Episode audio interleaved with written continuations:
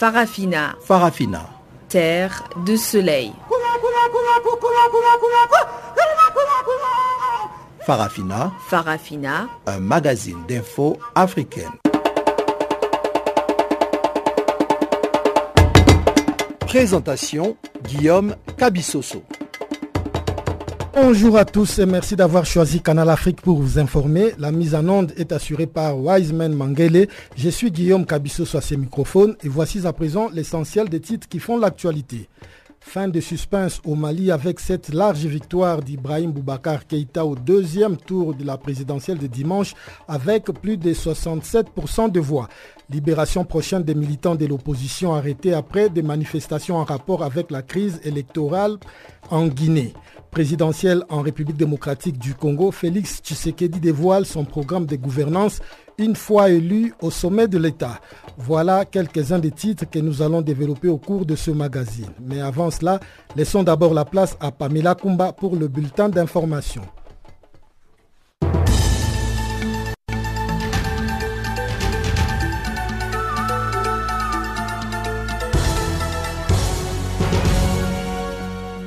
Bonjour à tous, commençons tout de suite sur la victoire du président du Mali, Ibrahim Boubacar Keïta. Il a été réélu pour un nouveau mandat de 5 ans avec 67,17% des voix au second tour contre 32,83% pour l'opposant Soumaïla Sissé. Les résultats ont été annoncés ce jeudi par le ministre de l'administration territoriale, Mohamed Ag Erlaf. Ces résultats officiels complets, qui devront encore être validés par la Cour constitutionnelle, chiffrent à 1 798 632 voix obtenues par Ibrahim Boubacar Keïta contre 879 235 voix pour son adversaire Soumaïla Sissé. Le ministre malien d'Intérieur a précisé que le taux de participation au scrutin du 12 août a été de 34,54%. La victoire annoncée pour un second tour au Mali du président Ibrahim Boubacar Keïta ne reflète pas la vérité des urnes et sera contestée par tous les moyens démocratiques, y compris devant la justice, a déclaré depuis le quartier général de Soumaïla Sissé son chef de campagne, Thiebile Dramé. En République démocratique du Congo, le gouvernement a émis un mandat d'arrêt international contre l'opposant Moïse Katumbi. Le ministre congolais de la Justice, Alexis Tamboué Mwamba, a annoncé que ce mandat a été transmis à plusieurs pays africains et européens. D'après le ministre de la Justice, Moïse Katumbi est un fugitif qui ne s'est jamais rendu au service de migration congolaise du poste frontière de Kasumbalesa, se limitant du côté zambien de la frontière alors que la police était prête à l'arrêter. Allié puis adversaire du président Joseph Kabila, Moïse Katumbi répète qu'il a été empêché de rentrer par la Zambie les 3 et 4 août dernier pour présenter sa candidature à l'élection présidentielle. Et depuis lundi, les leaders de l'opposition ont exigé le retour de Moïse Katumbi pour qu'il participe à l'élection présidentielle du 23 décembre. Ses partisans ont par ailleurs saisi le Conseil d'État pour l'autoriser à revenir et à déposer sa candidature, même après la date limite du dépôt des candidatures fixée au 8 août dernier. Ex-gouverneur du Katanga, Passé à l'opposition en septembre 2015, Moïse Katumbi a quitté la République démocratique du Congo en mai 2016 pour des raisons médicales. En son absence, il a été condamné à trois ans de prison dans une affaire de spoliation immobilière contre laquelle il a fait appel. Il est également poursuivi pour atteinte à la sûreté de l'État dans une affaire de recrutement présumé de mercenaires renvoyée au 10 octobre par la Cour suprême. Au Nigeria, le journaliste Samuel Ogundipe du journal en ligne Premium Times a comparu ce jeudi devant le tribunal d'Abuja après avoir refusé de livrer ses sources. Selon ses employeurs et la police nationale, Samuel Ogundipe a été arrêté mardi après avoir publié un document confidentiel signé du chef de la police, Ibrahim Idriss, et envoyé au vice-président Yemi Osimbajo le 7 août dernier. Ce rapport pointait la responsabilité du chef de l'Agence nationale de renseignement intérieur, qui a été limogé par la présidence en lien avec la prise de contrôle temporaire du Parlement par des agents de sécurité la semaine dernière. Le journaliste Samuel Ogundipe était en compagnie de deux autres confrères lorsqu'il a été arrêté mardi dans la capitale fédérale, mais les deux autres ont été relâchés, tandis que Samuel Ogundipe est resté en détention. Selon son employeur, Premium Times, il a été présenté mercredi devant une cour de justice d'Abuja sans que son avocat ait été averti. Le porte-parole de la police nationale, Jimo Moshoud, a confirmé cette comparution, précisant que le journaliste resterait en détention provisoire jusqu'à la prochaine audience prévue le 20 août. Amnesty International épingle la justice sénégalaise en mettant en lumière plusieurs manquements dans son dernier rapport.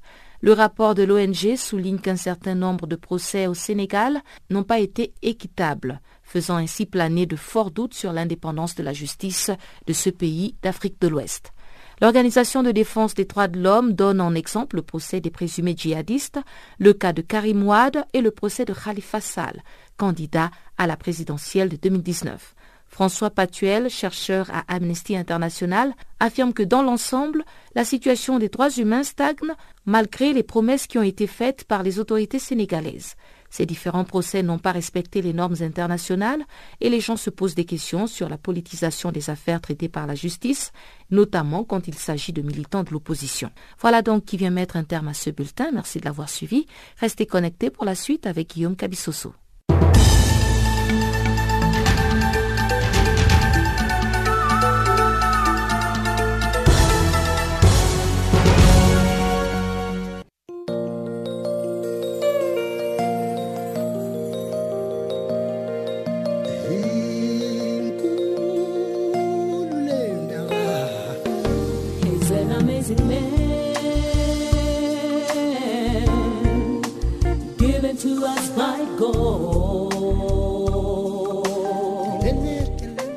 Channel Africa. Écrivez-nous sur notre page Facebook Channel Africa. Faites-nous des tweets French Farafina ou bien Channel Africa 1.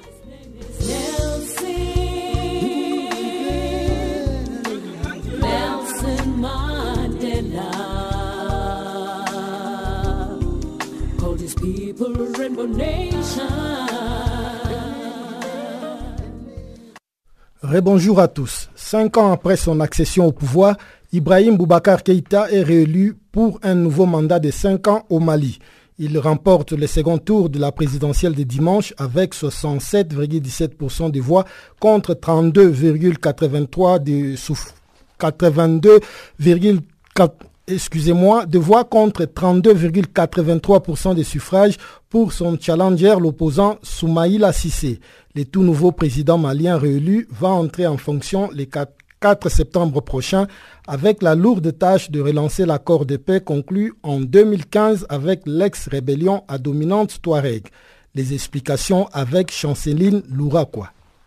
Ibrahim Boubacar Keïta rempile donc pour un second mandat de 5 ans à la tête du Mali avec 61,17% des voix. Et lors du premier tour, il partit largement favori avec 41,81% des voix. Son opposant, Soumaïla Sissé, obtient 32,83% des suffrages. Les taux de participation est de 34,54%. À la tête du palais des Koulouba, l'homme fort du Mali aura la lourde tâche de renforcer la sécurité d'un pays toujours en convalescence sous le coup de la menace djihadiste malgré les interventions militaires internationales. Ibrahim Boubacar Keïta, plus connu de ses compatriotes sous le surnom d'Ibeka, est un vieux routard de la politique malienne. Il a été successivement ministre des Affaires étrangères, Premier ministre, puis président de l'Assemblée nationale. Après ses échecs au présidentiel de 2002 et 2007, où il avait été battu coup sur coup par Amadou Toumani Touré, c'est en 2013 qu'Ibrahim Boubacar Keïta a enfin accédé au palais de Koulouba après une large victoire saluée par le Malien. La communauté internationale attendait depuis longtemps un vainqueur qui entrera en fonction le 4 septembre prochain afin de relancer l'accord de paix conclu en 2015 avec l'ex-rébellion à dominante Touareg dont la mise en œuvre accumule les contretemps et qui n'a pas empêché les violences de se propager du nord vers les centres du pays et vers le Burkina Faso et le Niger voisin. Le nord du Mali était tombé entre mars et avril 2012 sous la coupe des groupes djihadistes liés à Al-Qaïda en grande partie chassés ou dispersés par une intervention militaire lancée en juillet 2013 à l'initiative de la France qui se poursuit actuellement. L'ONU mène également dans le pays sa plus importante mission actuelle tandis que la force du G5 Sahel s'y déploie progressivement. Le secrétaire général des Nations Unies, Antonio Guterres, a récemment appelé toutes les parties à conserver le calme jusqu'à la conclusion du processus électoral tout en évitant les rhétoriques incendiaires. Les seconds tours s'étaient déroulés le dimanche 12 août dernier dans un climat plus apaisé un président des bureaux de vote a bien été tué près de Tombouctou, au nord du pays, par des djihadistes présumés, mais seuls 490 bureaux sur 23 000 n'ont pu ouvrir, soit moitié moins que le 29 juillet dernier. Ces succès est dû, selon les gouvernements, à la montée en puissance de l'armée qui avait déployé 36 000 hommes, 6 000 de plus qu'au premier tour. Depuis le début de la semaine, un nombre accru des policiers et des militaires mieux armés que d'habitude sont visibles à Bamako, notamment près du domicile privé du président Ibrahim Boubacar Keïta dans les centres-villes et devant des bâtiments officiels. Élection présidentielle et législative du 23 décembre prochain en République démocratique du Congo, les candidats de l'UDPS, Félix Tshisekedi, a dévoilé son projet de société. Un projet à réaliser dans 10 ans, évalué à 86 milliards de dollars américains, et dont les priorités sont la réforme de l'armée nationale, l'éradication de la corruption, la santé pour tous et l'amélioration du climat des affaires. Depuis Kinshasa, c'est une correspondance de Jean-Noël Bamouinze.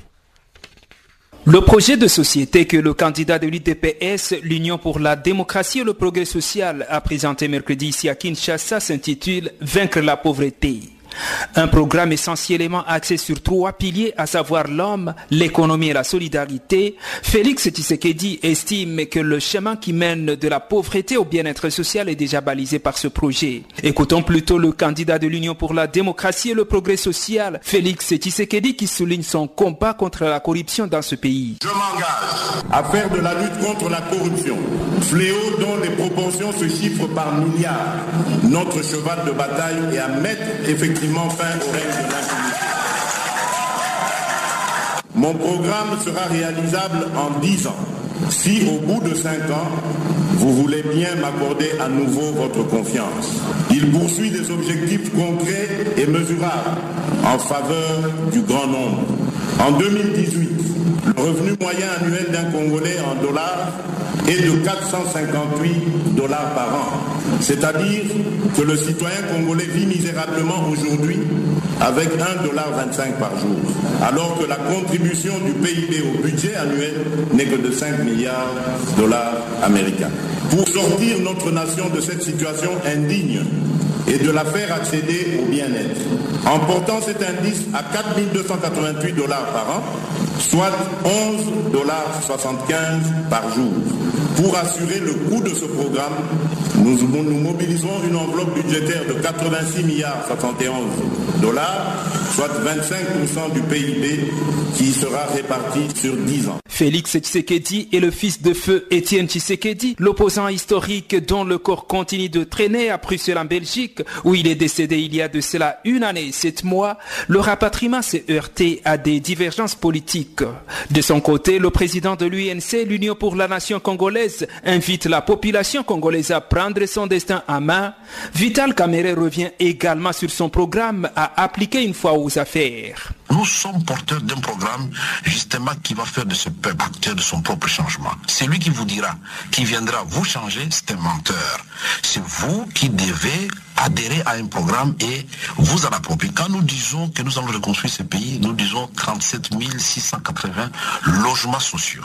Et on peut démontrer d'où viendra l'argent. Quand nous disons que ce Congo peut jouer un grand rôle, c'est-à-dire nous allons construire une route qui partira des Cabinda d'Angola, ça passe par Mwanda, ça traverse le Bas-Congo, Congo central, ça traverse l'Équateur et Bandundu, ça prend la province orientale, ça va s'échouer à la frontière avec l'Ouganda. Puisqu'à partir de l'Ouganda jusqu'à Mombasa, à l'océan Indien, la route est asphaltée. Nous allons construire notre corridor qui partirait de Pointe-Noire, Congo-Brazzaville, ça traverse tous les Dékassai, le Katanga et ça va jusqu'à Dar es Salaam.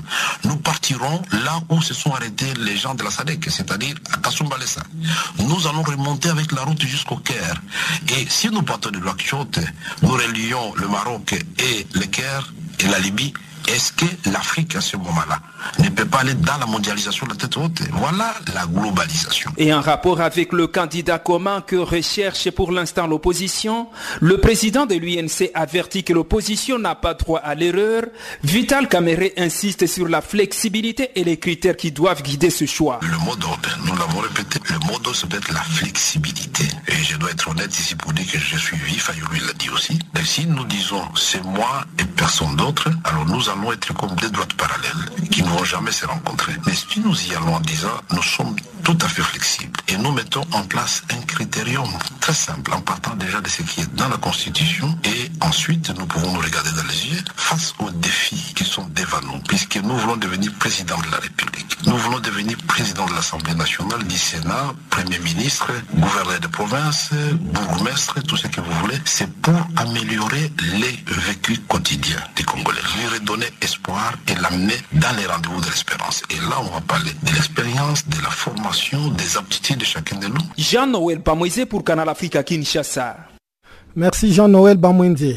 Toujours en République démocratique du Congo, alors que la commission électorale n'a pas encore publié la liste définitive des candidats retenus pour la présidentielle de décembre, le ministre angolais des Affaires étrangères, Georges Chicotti, appelle à un respect de l'accord de la Saint-Sylvestre pour un bon déroulement du scrutin. Angola salue vivement la décision du président Kabila comme une contribution pour l'apaisement de la situation interne. C'est un grand pas, mais c'est pas tout pour que le processus électoral puisse aboutir et atteindre les objectifs qui ont été fixés par eux-mêmes les Congolais. Pour nous, dès que l'accord de Saint-Sylvestre soit respecté, tout va bien. Il a respecté la Constitution en prenant cette décision. Bien, il y a d'autres choses qui sont prévues, des crispations, l'inclusivité des élections. Donc, d'ici au mois de décembre, il y a plusieurs tâches qui sont prévues dans l'accord. Et pour nous, on ne souhaite plus que voir l'accord respecté et que les élections puissent contribuer pour l'accélération du processus de stabilisation en RDC. On n'a pas aucune intention de s'immiscuer dans les affaires internes de la RDC. C'est pas à nous, en tant qu'Angolais, de, de, choisir les, les, acteurs politiques ou les candidats en RDC. Mais dans la déclaration de Saint-Sylvestre, il y a au moins plus de 40 tâches qui doivent être accomplies. Il y a aussi l'accès au processus électoral et il y a la loi ou les lois de la RDC. Donc, c'est pas à nous de faire ce commentaire. Bien sûr qu'on préférerait qu'il n'y ait pas aucun prétexte que peuvent, euh, disons, préjudier la, les processus ou retirer sa crédibilité. C'est aux autorités, euh, pas seulement du gouvernement, mais aussi les autorités électorales, d'assurer que le processus sera libre, transparent et inclusif, je répète. Les organisations des droits humains en République démocratique du Congo sensibilisent sur les droits des manifestations publiques. L'organisation non gouvernementale dénommée Les Amis de Nelson Mandela pour la défense des droits humains a réuni à Goma, au Nord Kivu, les acteurs civils et politiques sur la dénonciation en cas de violation des droits humains lors des manifestations pacifiques. Gisèle Kaimbani est notre correspondante à Goma.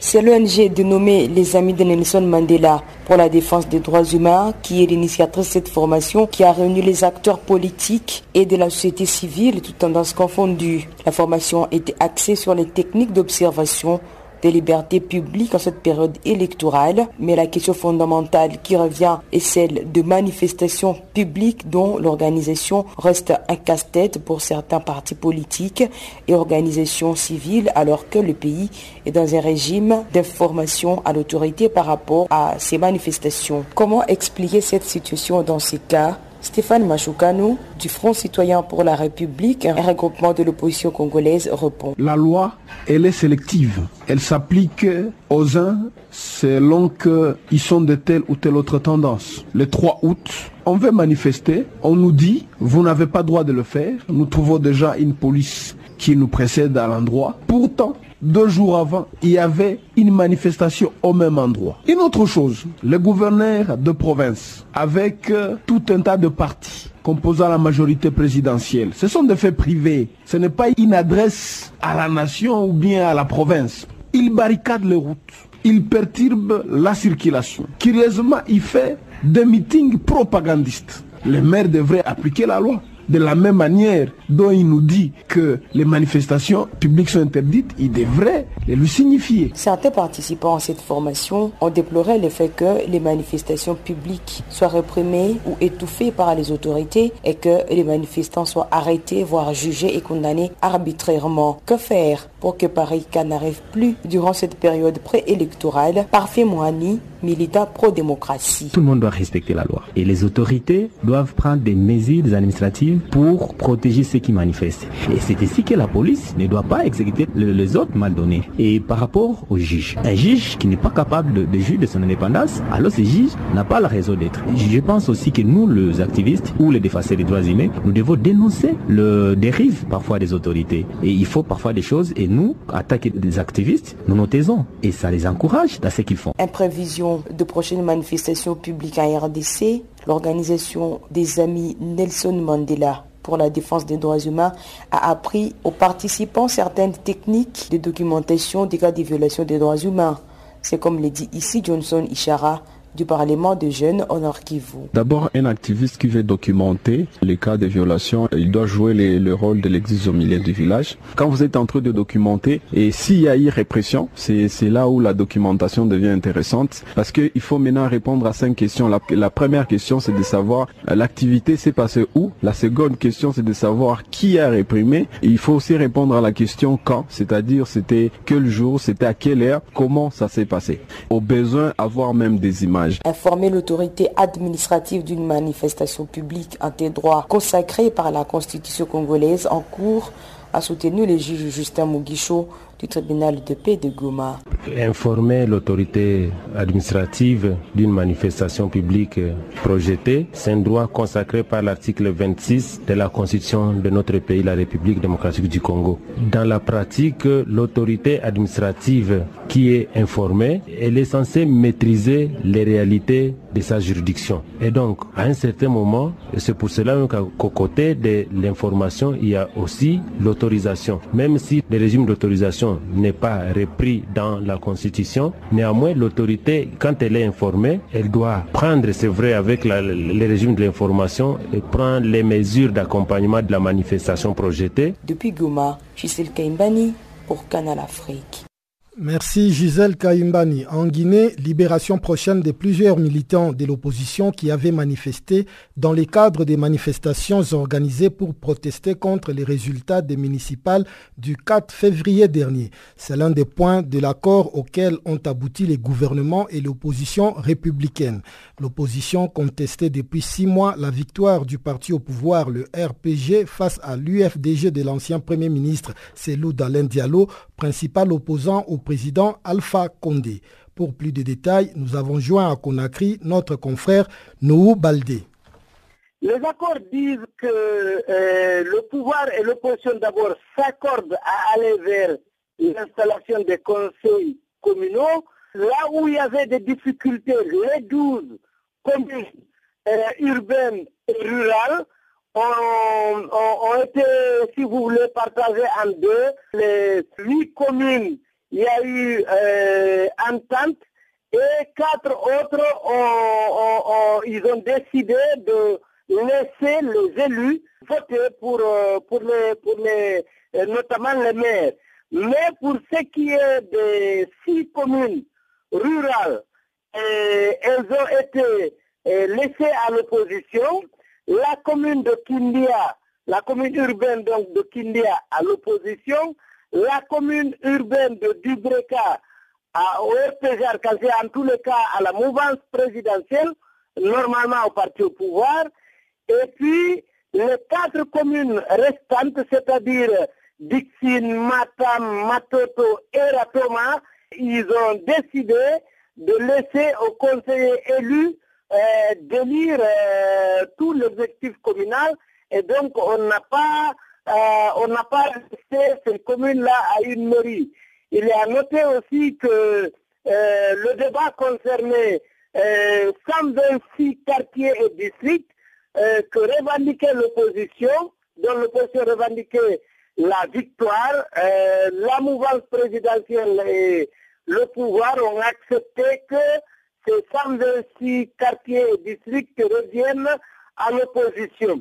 Euh, les deux autres questions qui faisaient objet de cet accord, c'est la libération des prisonniers politiques, des personnes interpellées lors euh, de cette crise post-électorale. Il a donc été promis par le pouvoir, les, émissaires du gouvernement, euh, d'élargir ces prisonniers-là. Il y a aussi la question de l'indemnisation des victimes euh, des manifestations politiques. À ce niveau, le gouvernement a expliqué à l'opposition que la loi de finances 2018 prévoit déjà euh, cette indemnisation. Donc, dans les conditions normales, les montants destinés à cette euh, indemnisation sont prévus par la loi des finances 2018. Il a été noté que toutes les parties, c'est-à-dire mouvance présidentielle et opposition, doivent aider à ce que à ce qu'il y ait une certaine célérité au niveau de cette indemnisation. Et en ce qui concerne euh, la crise euh, électorale, on peut dire que cette solution n'a pas tenu compte euh, de recours qui ont été introduits à la Cour suprême, mais plutôt une solution qui est politique finalement. Absolument, il faut noter que tous les recours ont déjà été épuisés. Il y a eu des, des recours au niveau de la CENI la CENI a tranché en dernière instance. Les juridictions avaient préalablement tranché et donc euh, normalement il n'y avait aucune autre solution. Donc euh, c'est finalement, puisque c'était une crise politique, c'est finalement une solution politique qui a été trouvée à cette crise-là.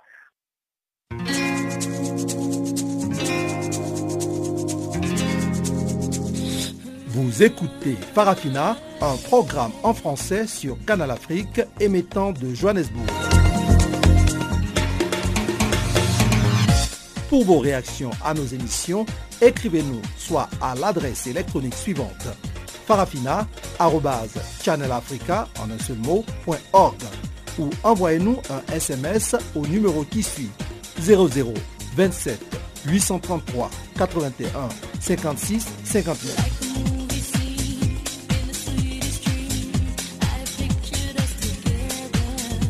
Notre adresse électronique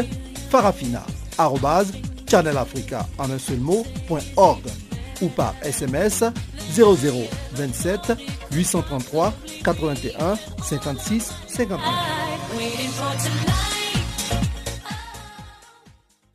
Je vous rappelle que vous êtes à l'écoute de Farafina, le magazine des actualités africaines en langue française sur Canal Afrique.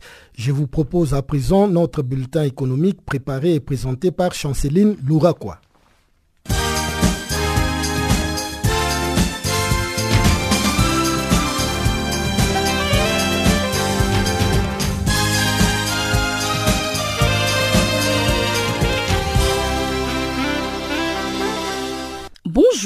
La ministre canadienne en charge du développement international, Marie-Claude Bibot, est en visite ce jeudi en Côte d'Ivoire. Une visite de 48 heures à l'invitation du président de la Banque africaine de développement, Akinumi Adesina. La coopération entre le Canada et les continents africains serait l'objet de cette visite. La visite de la ministre canadienne en charge du développement international est donc l'occasion de s'interroger sur la place que le Canada accorde à l'Afrique dans ses relations internationales. Les autorités sénégalaises s'engagent à lancer les travaux de construction d'un parc éolien de 158,7 MW d'énergie propre, fiable, le premier du pays. La future infrastructure d'utilité publique pourrait permettre de satisfaire la demande de plus de 2 millions de personnes avec 450 000 MW d'énergie fournie chaque année. L'objectif principal de ces programmes est de permettre la création des moyens de substance durables pour les communautés en améliorant l'agriculture et en offrant des opportunités de formation professionnelle aux jeunes. Ces projets permettra également d'économiser plus de 300 000 tonnes d'émissions de CO2 dans l'atmosphère du Sénégal par, par an tout en créant de la valeur ajoutée dans les communautés. Bref, cette initiative vise à stimuler l'exploitation agricole dans la région et à accroître les ressources informatiques dans les écoles ainsi que d'autres programmes.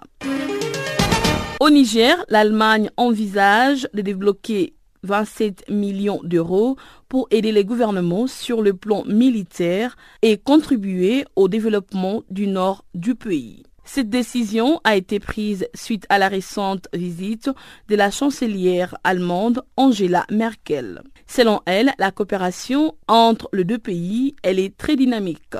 Et selon les autorités nigériennes, l'Allemagne apporte depuis quelques années des appuis multiformes au pays. Par exemple, en juillet dernier, le pays a octroyé au Niger la somme de 3,4 milliards de francs CFA pour la construction de nouveaux bâtiments à l'école des sous-officiers d'Agadez. Le gouvernement du Mali a accepté de prendre une participation supplémentaire de 10% dans la mine d'or de Fekola, le plus gros actif de la société minière torontoise BD Gold, complétant ainsi sa participation de 10 à 20%.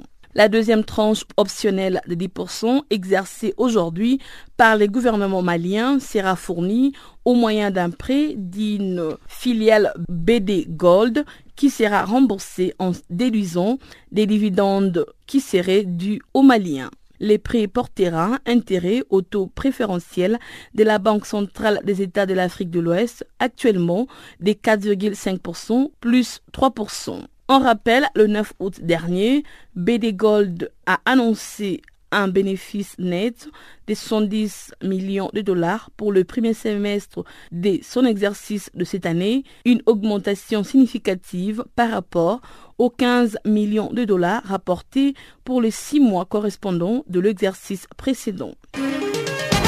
La communauté économique des États de l'Afrique de l'Ouest dispose désormais d'un mécanisme contre les crises alimentaires, un dispositif qui vient appuyer les efforts entrepris par le pays membre. Dans les pays qui ont adopté ces systèmes, il est prévu de mettre en place des stocks de proximité.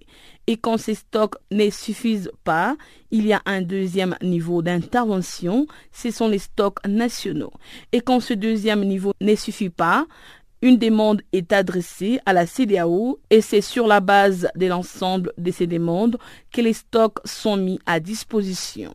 C'est ainsi que la semaine dernière, le Niger et les Burkina Faso ont reçu respectivement 6500 et 4300 tonnes de céréales. C'est par cet élément que nous mettons fin à notre bulletin économique.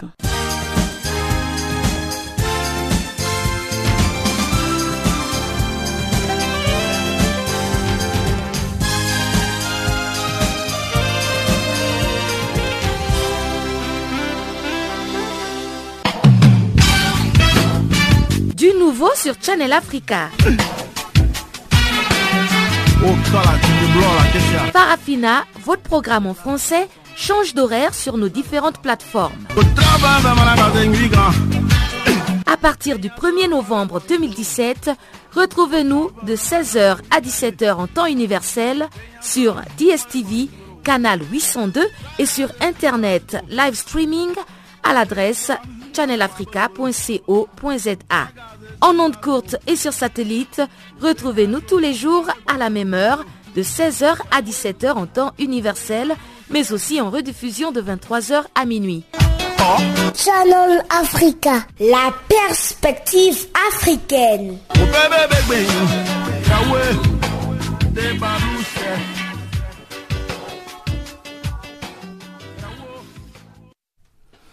Des responsables de la politique de la police des cinq pays membres du G5 Sahel étaient à Niamey, au Niger, pour une formation sur la police technique et scientifique organisée par la mission ECAP Sahel-Niger. La rencontre vise à renforcer les capacités des forces de sécurité intérieure de ces pays en matière de partage d'informations. Précision avec notre correspondant Abdul Razak Idrissa.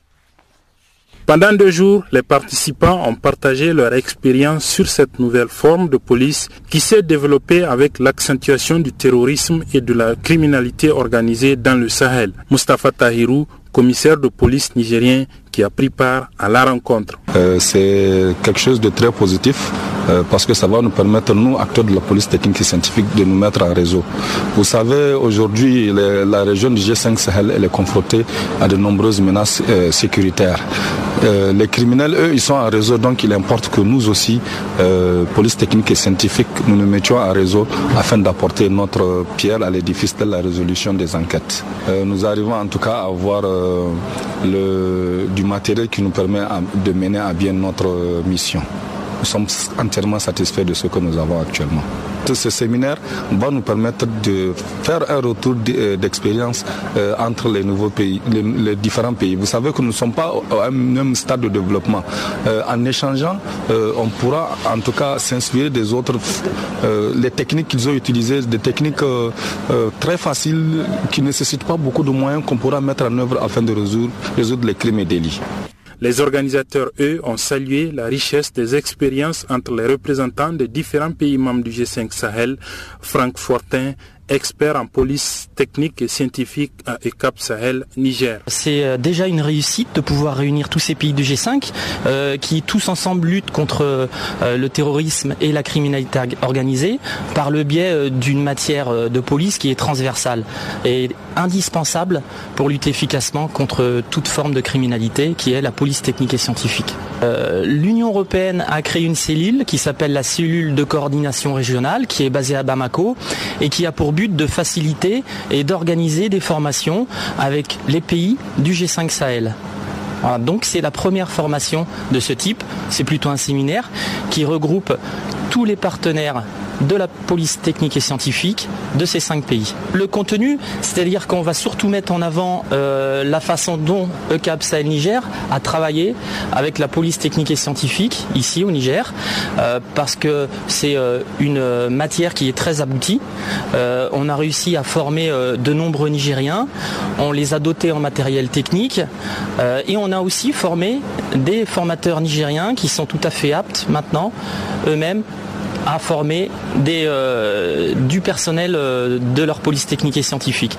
Donc ce personnel a la capacité d'aller sur le terrain, de faire des recherches de traces et euh, d'indices sur toute forme de scène de délit, que ce soit des petits, moyennes délinquances ou alors que ce soit des, crimes. La mission civile européenne au Niger et Cap Sahel Niger a été lancée en 2012 pour apporter un soutien aux autorités nigériennes dans le renforcement de leurs dispositifs de lutte contre le terrorisme et la criminalité organisée à travers une approche intégrée et centrée sur les droits de l'homme entre les différents intervenants dans le domaine de la sécurité. Abdullah Razak Idrissa à Niamey pour Channel Africa. Si Abdul Razak Idrissa, un rapport confidentiel de l'ONU explique que les rebelles du Darfour sont en train de renforcer leur présence en Libye. Les documents résumés par nos confrères de l'AFP stipulent aussi que les rebelles consolident leurs capacités militaires pour tenter de retourner combattre au Soudan. Retour sur les grandes lignes de ces rapports avec Pamela Kumba. Le rapport de 53 pages récemment envoyé au Conseil de sécurité a été élaboré par un panel d'experts de l'ONU. Il démontre que le gouvernement de Khartoum continue à déverser des armes au Darfour pour y soutenir sa campagne militaire en violation de l'embargo sur les armes de l'ONU.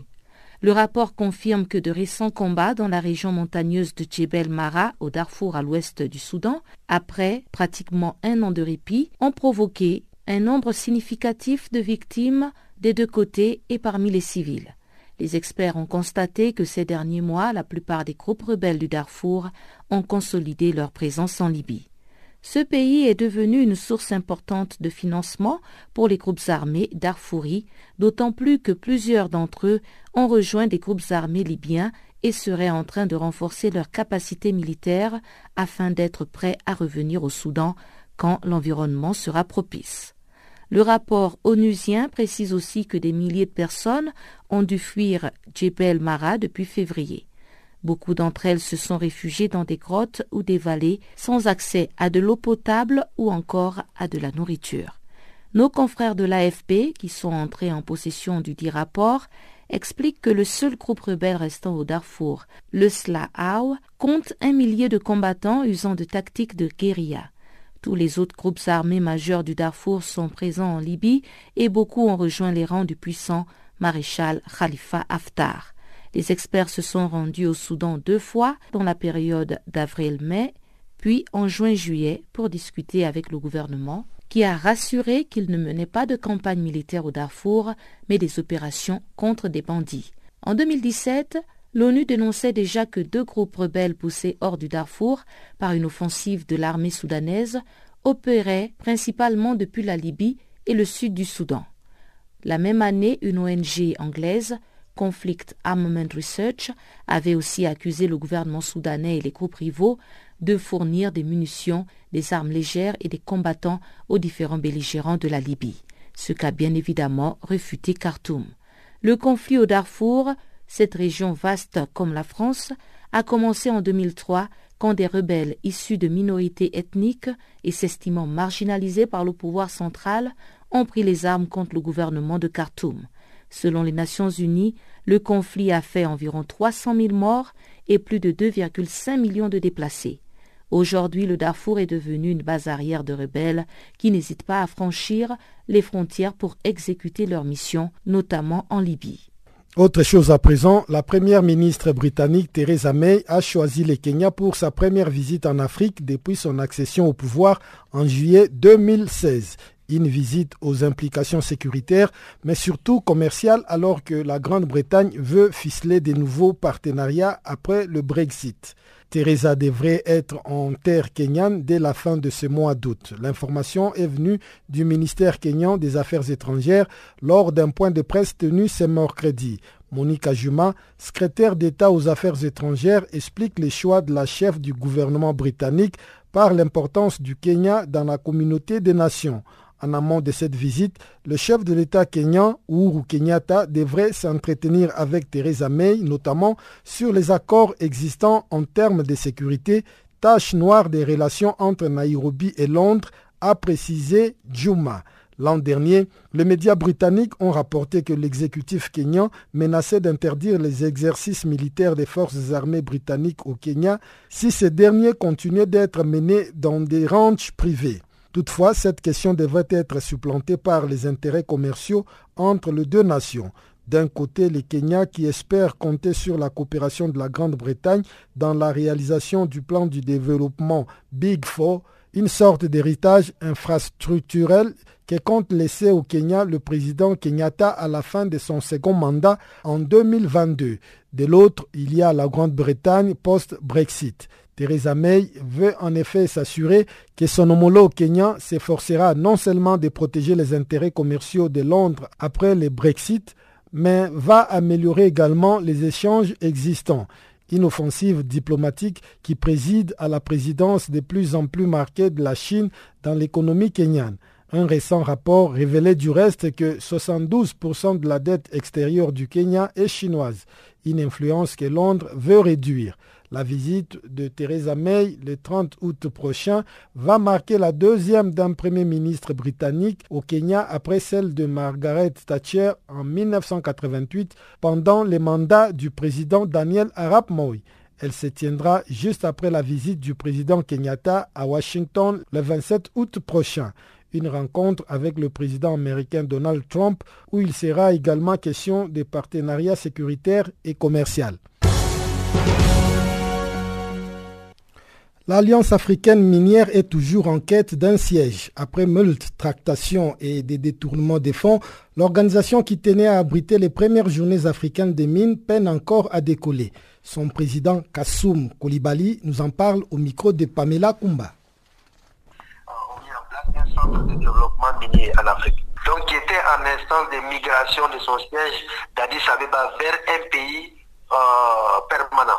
Donc il y avait le Mali qui était candidat, il y avait la Guinée qui était aussi candidat pour abriter le siège. Et finalement, c'est la Guinée qui a, qui a remporté le siège à l'issue du dernier sommet de l'Union africaine.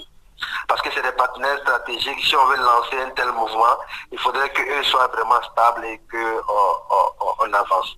Alors, donc, la première journée donc à ce niveau va être lancée à partir du 1er février 2019 puisqu'on a déjà vraiment euh, sécurisé toutes ces activités. Alors donc c'est une activité qu'on fera annuellement. Mais au-delà de ça, il y a des activités qui se préparent. Pour le moment, on est en train de négocier avec euh, l'Université virtuelle africaine pour, pour, lancer des activités en ligne et aussi bon, plein de choses qui se, qui se mettent en place. Comme tu le sais, les activités minières sont très très sensibles. Euh, les États, c'est dans ça qu'ils tirent beaucoup de ressources au noir donc il faut être assez souvent prudent quoi, pour, pour, se lancer comme ça. Sinon, sinon je n'ai pas oublié, et les femmes, les, femmes sont prioritaires comme tu le sais. Même dans les mines, euh, il y a un accent qui sera beaucoup mis sur la participation des femmes, notamment dans les petites mines et les mines artisanales. Mmh. Voilà, donc mmh. euh, tout ça, tout ça, il y a un lien, quoi, il y a un lien après tout. Peut-être que la première journée va être portée sur les femmes et les mines, Dis-moi, et avec les Sud-Africains, finalement, le, le, partenariat n'a plus abouti avec les Sud-Africains? Alors, le partenariat euh, est toujours en cours, mais comme tu sais, je ne sais pas, nos cousins sud-africains, là, euh, souvent, ils ne sont pas aussi réglo, quoi. Voilà. Donc, il y a eu, y a eu beaucoup de, de faux pas de leur niveau au départ, parce que les premiers fonds qu'on avait eus, ils ont utilisé de manière... Euh, euh, unilatérale, n'est-ce pas, sans nous consulter sur certains aspects. Et finalement, ils ont même gaspillé tous les, tous les fonds. Quoi. Même la priorité qui était de faire notre site web, ils ont pratiquement détourné les sous. On n'a même pas eu de site web. Et moi, je suis obligé en ce moment, sur mes fonds propres, de reconstituer un nouveau site web. Bon, donc c'est assez, assez grave, quoi. Ça fait partie du parcours entrepreneurial. On en tire les leçons et on essaie de construire. Sinon, l'un des grands soutiens de, ce projet, qui est le professeur Sora Sina, qui est actuellement le, le, chancelier adjoint chargé de, la recherche et de l'internationalisation. Lui, il est vraiment très ouvert. On a signé effectivement le protocole. Mm-hmm. Le protocole a été signé hein, entre moi et le vice-chancelier actuel officiel hmm. qui a pris ses fonctions il y a deux mois. Donc on a hmm. signé une convention euh, officielle de partenariat. Et il y a une autre convention maintenant qui est en voie de signature avec l'IDEP. Donc en ce moment, on aura les deux partenaires qui ont signé les conventions et on peut euh, lancer les différentes euh, initiatives.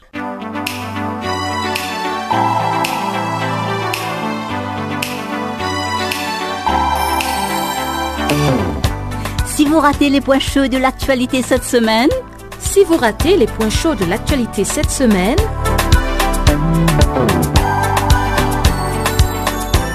eh bien, sans plus tarder, suivez la revue des actualités de la semaine sur Channel Africa.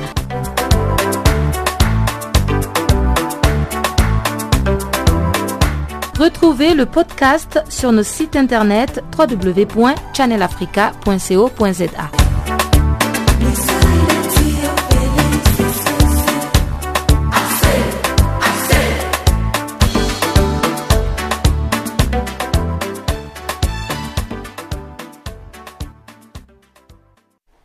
Nous tendons déjà vers la fin de notre programme, mais avant de nous séparer, on retrouve une fois de plus Chanceline Louraquois qui nous a préparé le bulletin des actualités sportives du jour.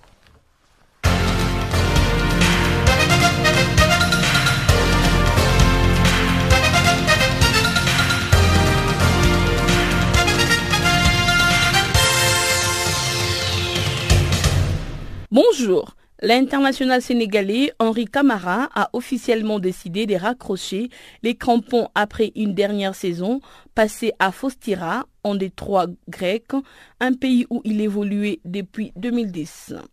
Passé par Strasbourg, Sedan, Wolverhampton ou encore Wigan, le joueur formé à la Jarafe de Dakar aura surtout brillé en sélection sénégalaise dont il est à la fois le joueur le plus capé avec 99 sélections et est le meilleur buteur avec 31 buts. Acteur clé de l'éposé des Lions de la Teranga au Mondial 2002, Henri Camara avait notamment signé un doublé en huitième de finale dont le but en or pour qualifier son pays face à la Suède. Au Togo, Claude Leroy, les sélectionneurs des éperviers, a débuté une tournée en Europe. La Fédération togolaise de football évoque une mission de supervision. Il s'agit donc de rencontrer les joueurs togolais qui vont participer le 9 septembre prochain au match contre le Bénin à Lomé dans le cadre de la deuxième journée des éliminatoires de la Coupe d'Afrique des Nations 2019. Claude Leroy a déjà retenu 34 joueurs, mais la liste pourrait évoluer en fonction des observations faites lors de son déplacement en Europe où il a déjà rencontré Kevin Denki et Mathieu de Séville.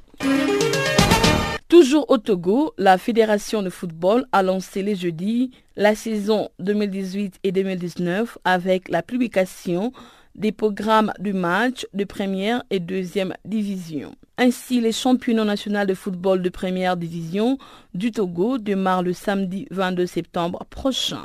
Les champions en titre Koroki de Chamba se déplacent à Lomé pour affronter Dito alors que les promus, les champions de la deuxième division, Gobolé, Su reçoit Fodam et son dauphin Sarah Sport voyage à Notse pour affronter Ange FC. La phase aller prend fin le 6 janvier 2019 et redémarrera le 23 janvier 2019.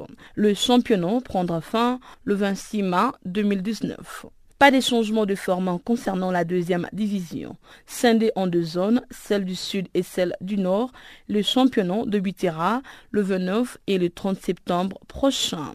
Bref, les champions de chaque zone sera qualifiés pour la division d'élite. Présent à la dernière Coupe du Monde qui a eu lieu en Russie cette année, Victor Moses a décidé d'arrêter sa carrière avec la sélection du Nigeria.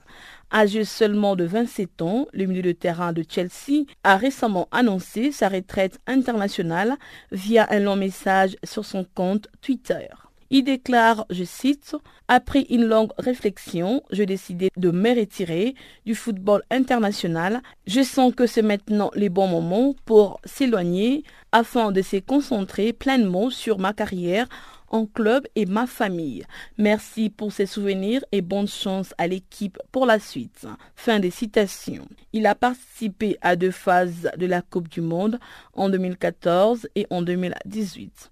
En club, après plusieurs prêts en Angleterre et des débuts délicats sous les ordres d'Antonio Conte en 2017, Victor Moses, qui possède aussi la nationalité anglaise, s'est finalement imposé comme un élément important de l'effectif de bleu. Étape importante pour le football égyptien. Le ministère des Sports a annoncé en début de cette semaine que le match des championnats seront à nouveau ouverts au public à partir du 1er septembre prochain. Depuis les drames de Port Saïd en 2012, marqués par la mort de 114 supporters d'Al-Ali, les matchs avaient lieu à huis clos, hormis quelques exceptions pour les rencontres internationales. Dans un premier temps, seuls 5000 fans maximum seront autorisés pour chaque rencontre. À l'occasion des tournois organisés en Europe, il arrive que certaines sélections africaines soient confrontées à la fuite des joueurs qui profitent de leur présence sur le vieux continent pour se faire la malle en espérant une vie meilleure. Cette mésaventure vient d'arriver à la sélection féminine du Maroc. Profitant de sa présence en Espagne à l'occasion d'un tournoi de football féminine, la joueuse de l'Olympique de Safi Myriam Bouid a faussé compagnie au groupe juste après avoir enregistré ses bagages avant le vol du retour. Selon la source, la femme de 24 ans a admis sa fuite sans en révéler les raisons. Pour l'instant, la Marocaine est en règle grâce à son visa Schengen. Reste à savoir ce qu'il adviendra quand celui-ci aura expiré. C'est par cet élément que nous mettons fin à notre bulletin des sports.